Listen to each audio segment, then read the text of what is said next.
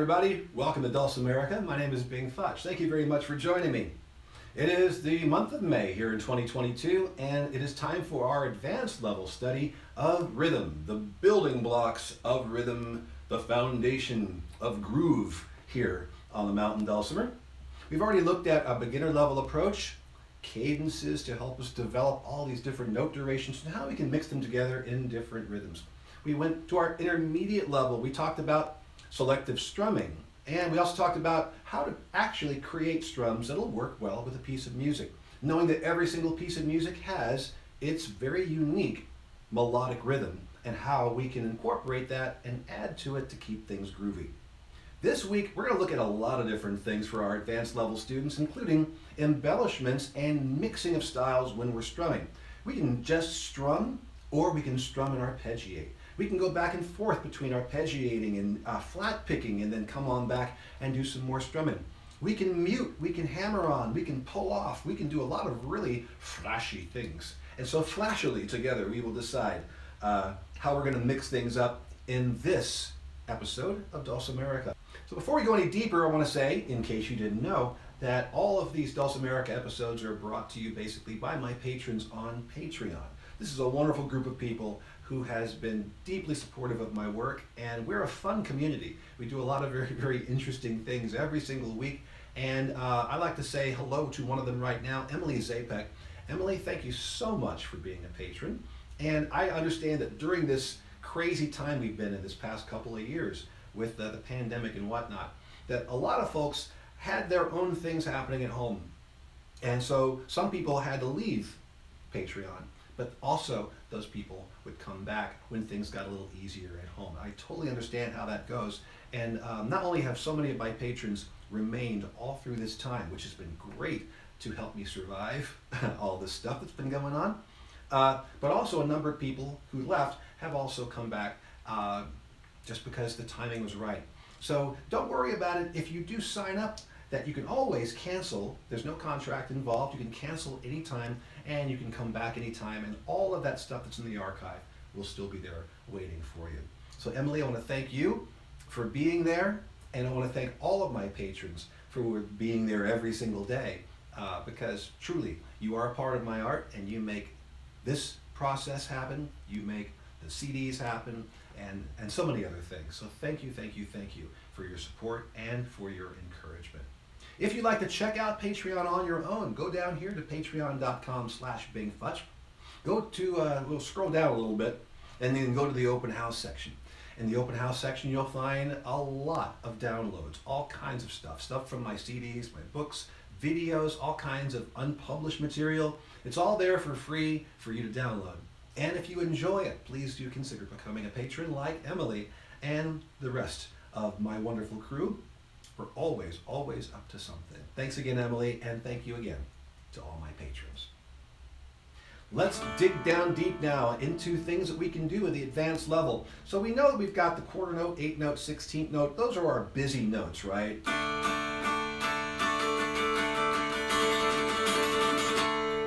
Those three notes, those three note durations or beat durations, are largely a combination of what we'll be using when we're playing uh, a lot of tunes, especially the up-tempo fiddle tunes, very energetic things.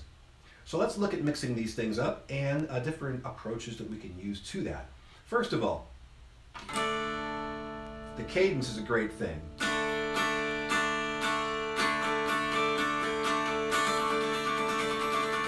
Because it shows us the relationship between the quarter notes, the eighth notes, and the sixteenth notes.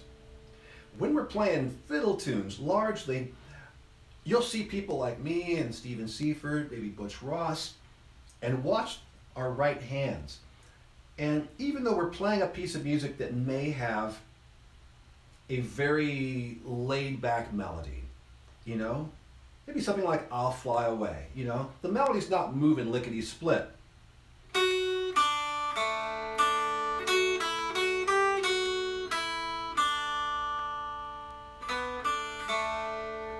Not a melody that's full of 16th notes and craziness, right? What's backing that song up though is it's got a bluegrass gospel background, so it's moving along. This is a song that you could dance to. So there's a lot of 16th note energy in the rhythm to the tune that we can't transfer to the melody because the melody needs to be what it is strong, sturdy, and mellow. And so often I'll use something like uh, selective strumming that we talked about in our intermediate level episode last week. So we have our melody and we don't want to mess with that. And it sustains a couple of times. Right now it's moving. No assistance need right there. No assistance needed. But here, uh, a sustain. Fly, uh, that's moving, not a big deal. And then way, that's a nice big sustain. We don't want to chop that up into something like this.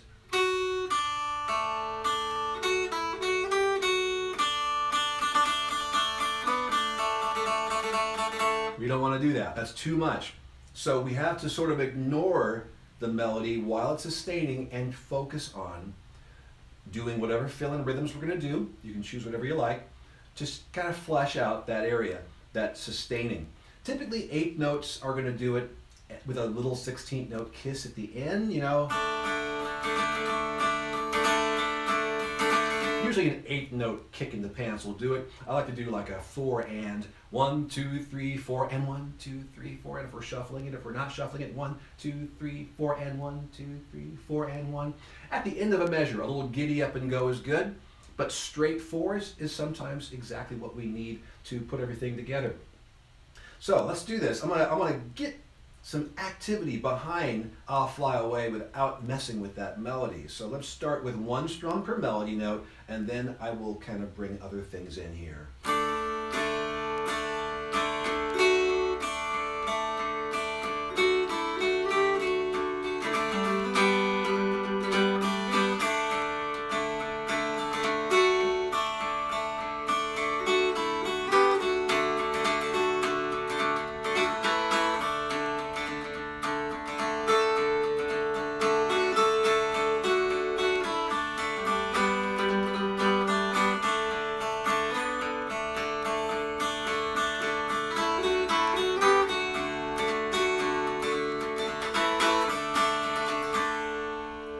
So what I'm doing there is I'm focusing on the melody. When the melody is moving, I'm giving one strum per melody note.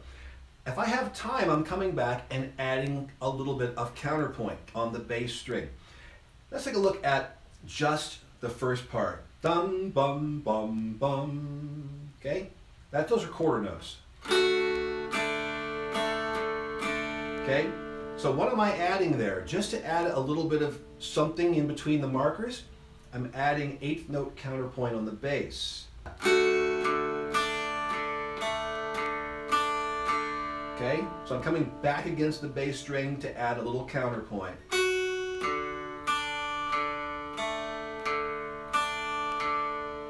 It doesn't interfere with the melody. It doesn't sully the melody. It doesn't add or take away from the melody. What it's doing is providing a counterpoint. Dep boop, dep boop, dep boop, dep boop. You get two things going, dip boop, dep boop, dep boop. That's rhythm right there. That is something that you can groove to. Whereas bum, bum, bum, bum, bum, bum, bum, bum, bum. There's something different going on there where maybe you're not exactly sure how to move. But bumch, dunch, dunch, dunch.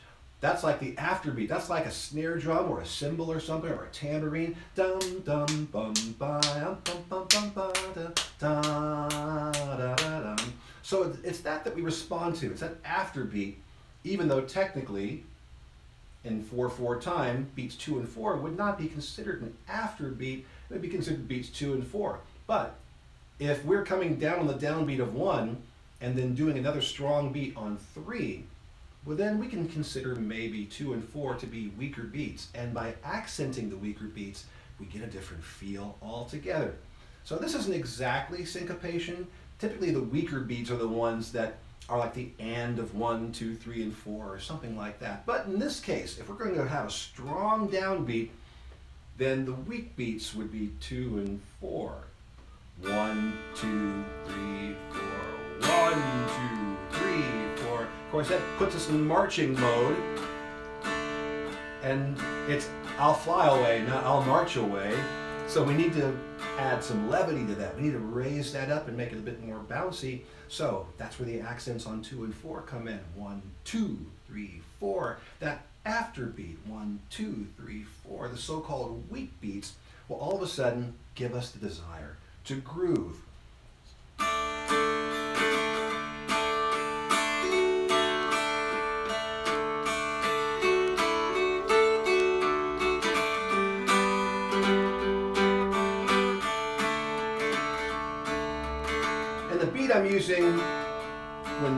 Melody going on, it's really pure sustain. One, two, three, and four, and one, two, three, and four, and one, two, three, and four, and one, two, three, and four, and so it's two quarter notes and then four eight notes, one, two, three, and four, and, or one, two, you know, uh, to swing it, one, two, three, and four, and one, two, three, and four, and.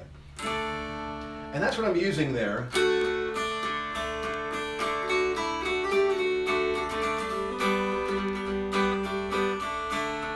And when that sustain's going on, you've got something in the background that uh, is still combining and presenting this rhythm that you can dance to. Awesome, awesome stuff. So, with that in mind, oftentimes, instead of trying to switch back and forth between 16 notes, 8 notes, quarter notes, my hand's usually always grooving to a 16th note over here. Cadence, always going, but I can lay down whatever I want to, you know?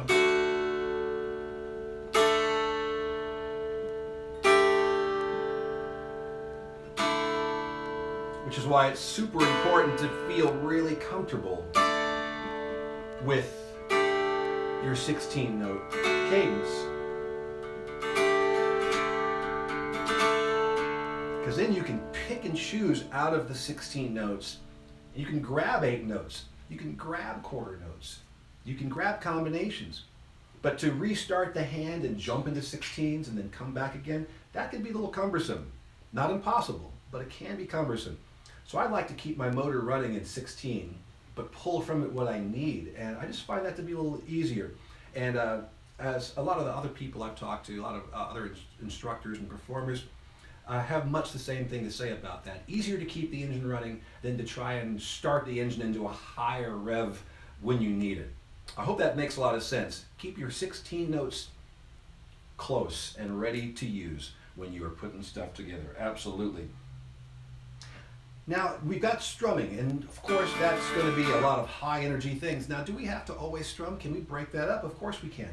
In fact, a more dynamic approach is going to happen when we treat a piece of music as a play or a, or a, or a movie with different acts, you know, and different parts and different arcs and things like that.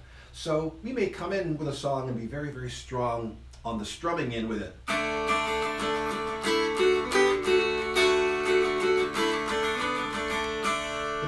Into the verse and want to do something more like this.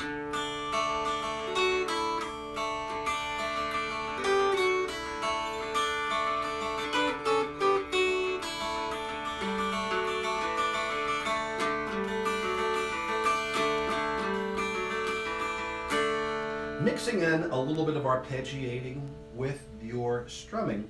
And uh, you know, you can go in a number of different directions walk things back in. I really love uh, doing a walk down from G to D major.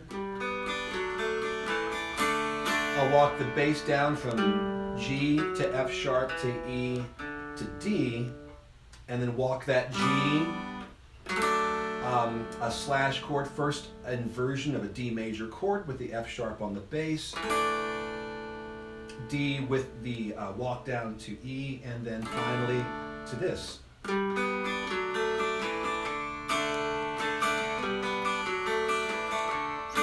Notice I pick towards me. And I also lead off with the bass each time because at this point, the melody isn't the star, it's the bass solo that's leading us. The bass is leading us down into another chord. And so the bass at that point is stepping forward to make itself a bit of a solo instrument before going into a- another part of the melody.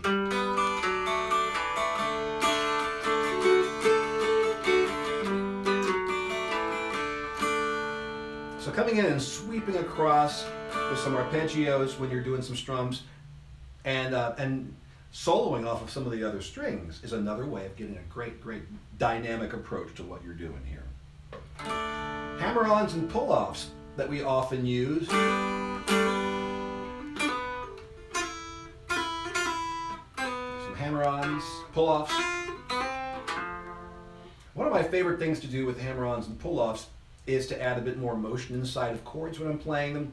And uh, a great way to do that is to use suspended chords. Uh, so let's hear a G major chord is right here. If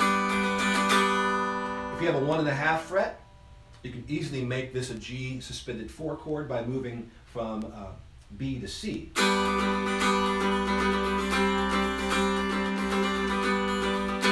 You also take that B down open to A and you can get a G suspended two chord. That's actually the basis now, this hammer-on pull-off. Uh, actually more, it's more of a hammer-on. Uh, this is a basis for a tune I've written called um, Only a Northwest Song. It's a song about uh, Northwest Airlines trying to destroy one of my Folkcraft dulcimers. And I use a hammer-on on the G. In fact, I use a hammer-on from, dulc- um, from uh, suspended two chord, G suspended two chord. I then go up to a uh, G suspended four chord and then back again and it makes a very instantly recognizable little riff.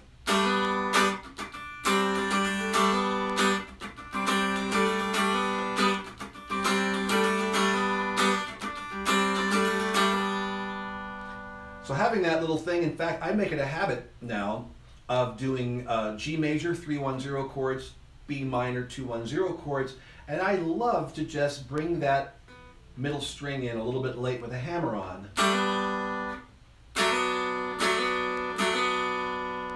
It sounds really cool. Just an additional little flourish, you know?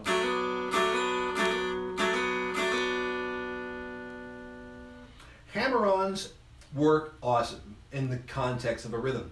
Pull-offs do as well, and even if you're just doing a lot of picking and strumming, removing the need to pick at least one note can be very powerful in terms of ergonomics, timing space, where the hand needs to be. And uh, so we have a so there we have a hammer on and then a pull off right after it. So in the terms of a tune maybe like a Sandy River Belle. there's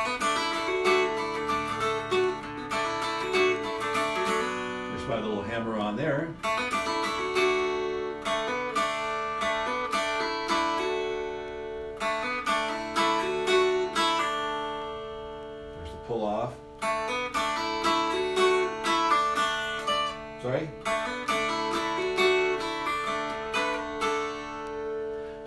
Couple of different things here. I'm using the hammer-on pull-off. I'm also strumming all the way across the strings. I'm also arpeggiating a little bit and also doing a bit of selective strumming. Let me slow it way down so you can see what's taking place here.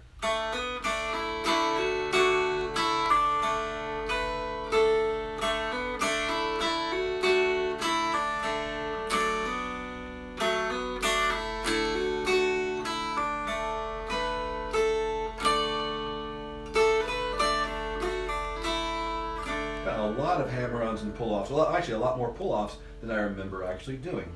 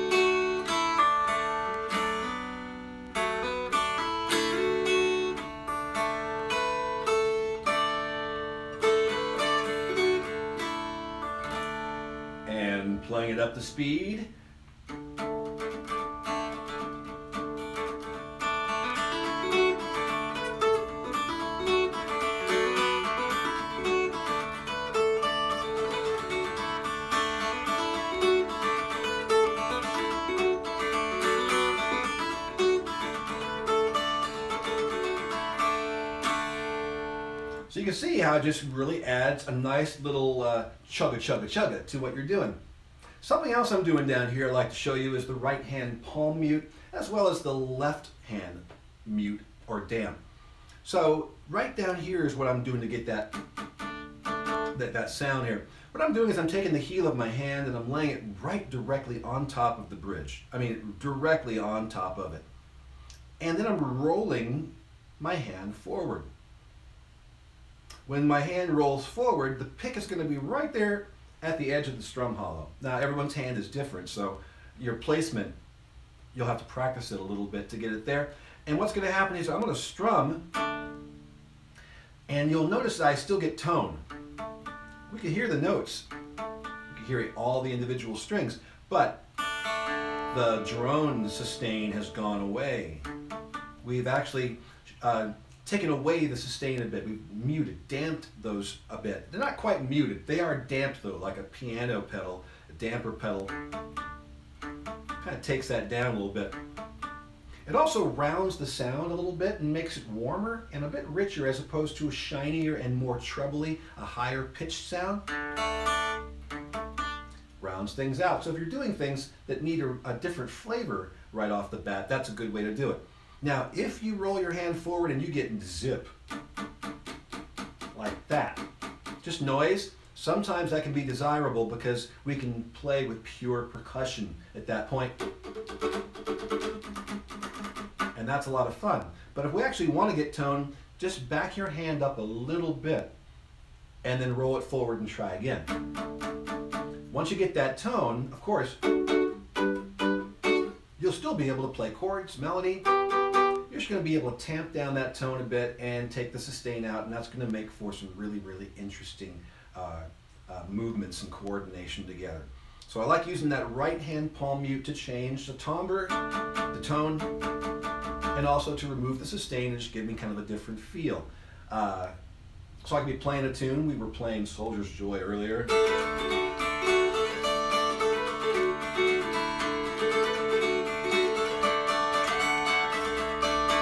Time I come through, I might change it up a little bit.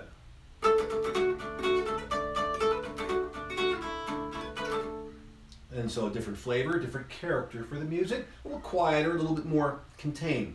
So if you're re- repeating a song a lot over and over again, maybe you come in with the right hand palm mute to sort of dynamically change the tone and the feel a little bit. With the left hand, there's a lot of interesting things you can do. First, you can just lay it on the strings that frees you up to do a lot of percussive stuff. I do that a lot uh, when I'm playing tunes that need a little extra uh, drum kit action. And you can do that with chords. So one of the great things to do with this is to play a closed chord, meaning make sure that all strings are being touched. I'll use a C major at this point. I'm pushing down on all three strings. I've got a nice C major chord happening. Now if I lift my fingers up off of the fretboard but leave them on the strings, I get pure percussion, right? No notes whatsoever. So if I want to shorten these chords up a little bit, instead of playing them like this,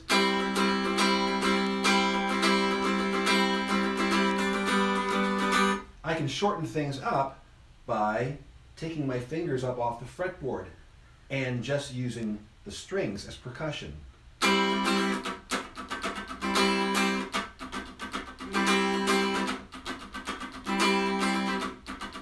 So I can make things more staccato.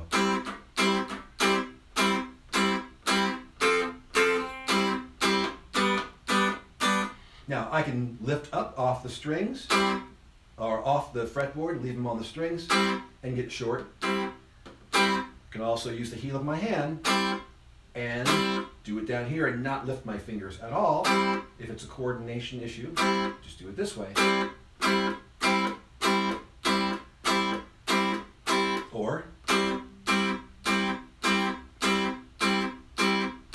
Very, very cool stuff, especially if you're playing ska, you know.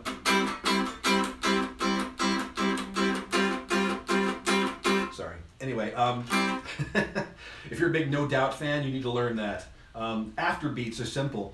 Two and four, again, press down on two and four, strum four quarter notes. One, two, three, four. One, two, three, four. Suddenly you've got chops. So I could go, uh, boil them cabbage down, boys, turn them whole cakes round. The only song that I can sing is boil them cabbage down. Boil them cabbage down, boys, turn them whole cakes round. The only song that I can sing is boil them cabbage down. So you can create really interesting rhythmic chord effects by chopping them a little bit, by using that little trick right there. And uh, also you can use your right hand as well to shorten those strings up and add pauses, add those breaks, those rests, and holds as well uh, to give some more variety to your music. Finally, uh, for you advanced players out there, we do a lot of straight stuff in the Western musical world. We do a lot of 4 4, 2 4, straight on the money kind of stuff.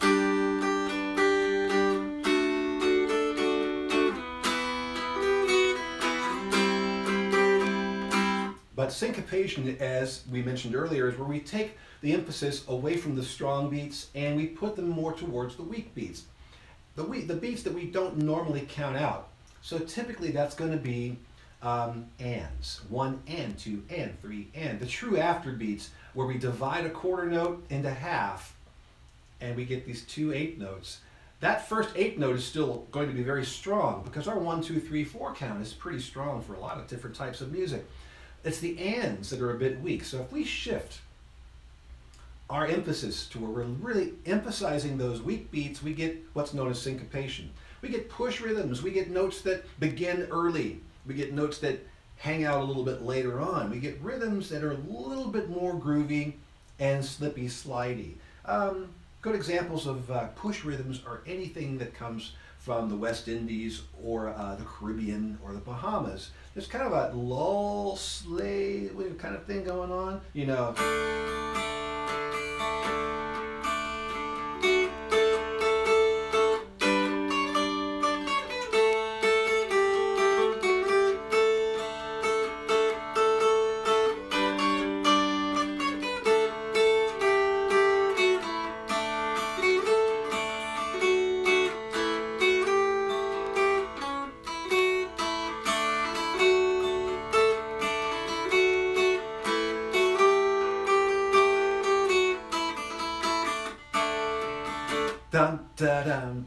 Dee da da da da.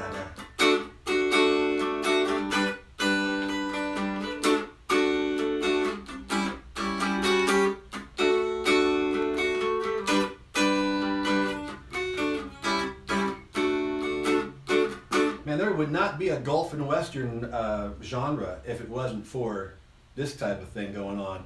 Um, so one of the things you can do to kind of train yourself just to go for it is to play a lot of rhythms based on songs in your head and don't worry about where the downbeats are and things like that. Push and move and make the emphasis where you feel is necessary. A good example of doing something like that would be me messing around with um, me messing around with Norwegian wood. I do this a lot because Norwegian wood's easy to do this with. So normal Norwegian wood does this.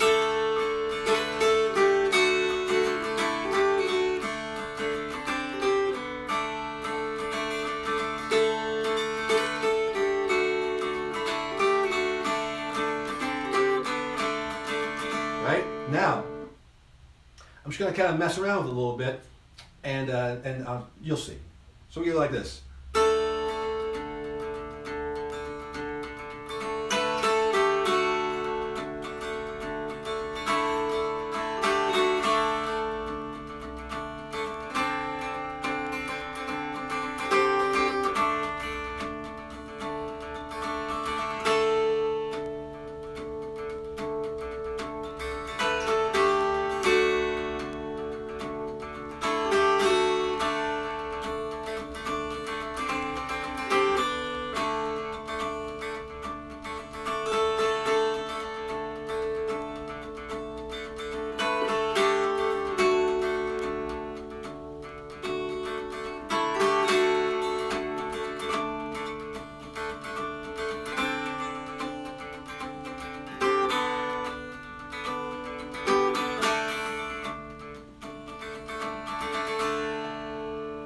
That's some strangeness right there. Every once in a while, I'll play that tune out somewhere, and then I'll do that version of it and watch people try and follow.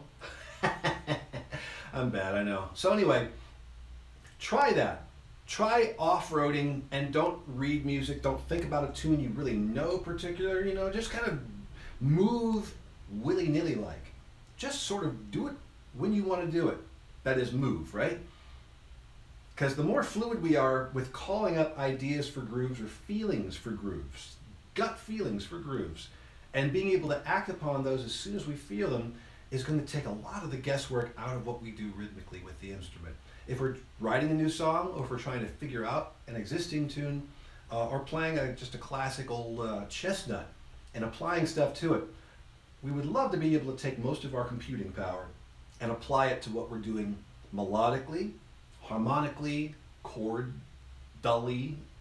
We don't want to think too much about the rhythm because we want to be able to feel it, internalize it, and then turn it on so that we can provide a foundation for everything else that we're doing. And the only way to do that is to do it a lot. Do it often, mess around with it, and then emulate the things that you're hearing on the radio or in your, your CDs that your favorite artists are putting out. Don't look at the music. Don't search for it on the internet. Listen to it. Get it in here. Get it in here. Internalize it. Know it backwards and forwards. And then set it loose with your strum practice. And just emulate the album, the whole album in your head, and just make it happen. When you come across the uh, idea that you are a one handed drummer, basically, doing all of this work, then I think a lot of the uh, the principles of rhythm will fall into place when you realize that so much of what we're doing with two hands, two drumsticks, is all going to come into what we're doing with just the one hand. With some assistance from the left hand or if the right hand, if you're a southpaw. The two of them working in concert together to provide the most maximum of experiences. I hope you've enjoyed this. There's a lot of stuff going on in the advanced level uh, approach, but then again, you guys are advanced level, so hopefully this is just something that you've already been doing and just needed a reminder about. And if not, uh, if you have any questions about some of these things, I have exercises for just about everything, but I think it's really effective to remember one core thing. When it comes down to rhythm, you don't want to have to look at it, you don't want to have to think about it, you want to be able to process it, feel it, sense it, internalize it, and then just put it back out there. And the best way to do that is to simply do it. So hopefully you'll do a lot of that playing along with uh, your favorite music. And then adding it into whatever it is that you're doing with the dulcimer. Thank you guys so much. Our next uh, week's episode is an all skill level event. We'll be talking about some uh, uh, time signatures and some exercises to sort of get mindless, thoughtless about what we're doing rhythmically so we can expand our mind and our capabilities in other areas. Please do join me, and thanks once again for visiting me on Dulcimerica. I'm going to go out with something wild and weird. What's wild and weird? Hmm.